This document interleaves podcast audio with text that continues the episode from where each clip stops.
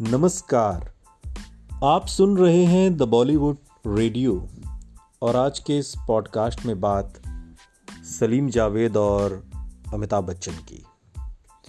बॉलीवुड के मशहूर screen writer Salim Khan और जावेद अख्तर की जोड़ी ने अपनी लिखी हुई फ़िल्मों से हिंदी सिनेमा में धमाल मचाकर रख दिया था।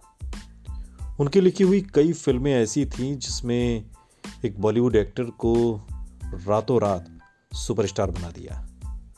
इस लिस्ट में अमिताभ बच्चन का नाम भी शामिल है, जो कि उनकी लिखी हुई जंजीर, दीवार और शोले जैसी कई फ़िल्मों में नज़र आए। लेकिन अमिताभ बच्चन की बात से एक बार सलीम जावेद इस कदर नाराज़ हो गए थे कि उन्होंने दोबारा बिग बी के साथ काम न करने की कसम खा ली। अमिताभ बच्चन से जुड़ी इस बात का खुलासा खुद सलीम जावेद ने किताब written by Salim Javed the story of Hindi cinema's greatest screen writer में की थी।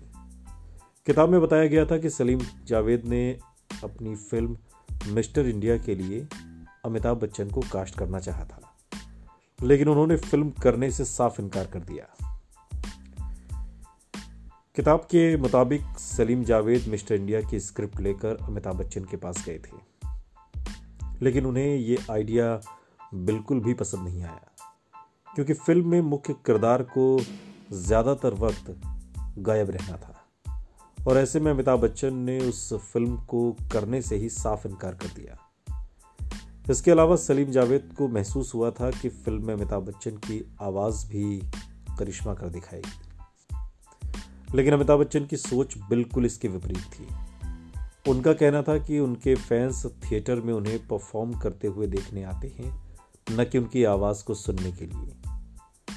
इस बात से आहत होकर सलीम जावेद ने तय किया कि वो इस अपमान के लिए कभी भी अमिताभ बच्चन के साथ काम नहीं करेंगे।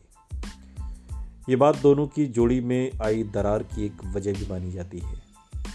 हालाँकि एक इंटरव्यू में सलीम खान ने जावेद अख्तर से अलग होने की वजह साझा करते हुए कहा था, जावेद इस जोड़ी का इस्तेमाल लिरिक्स लिखने के लिए भी करना चाहते थे, लेकिन मैं उस चीज़ में अपना नाम नहीं दे सकता था जिसमें मुझे कोई रुचि नहीं थी।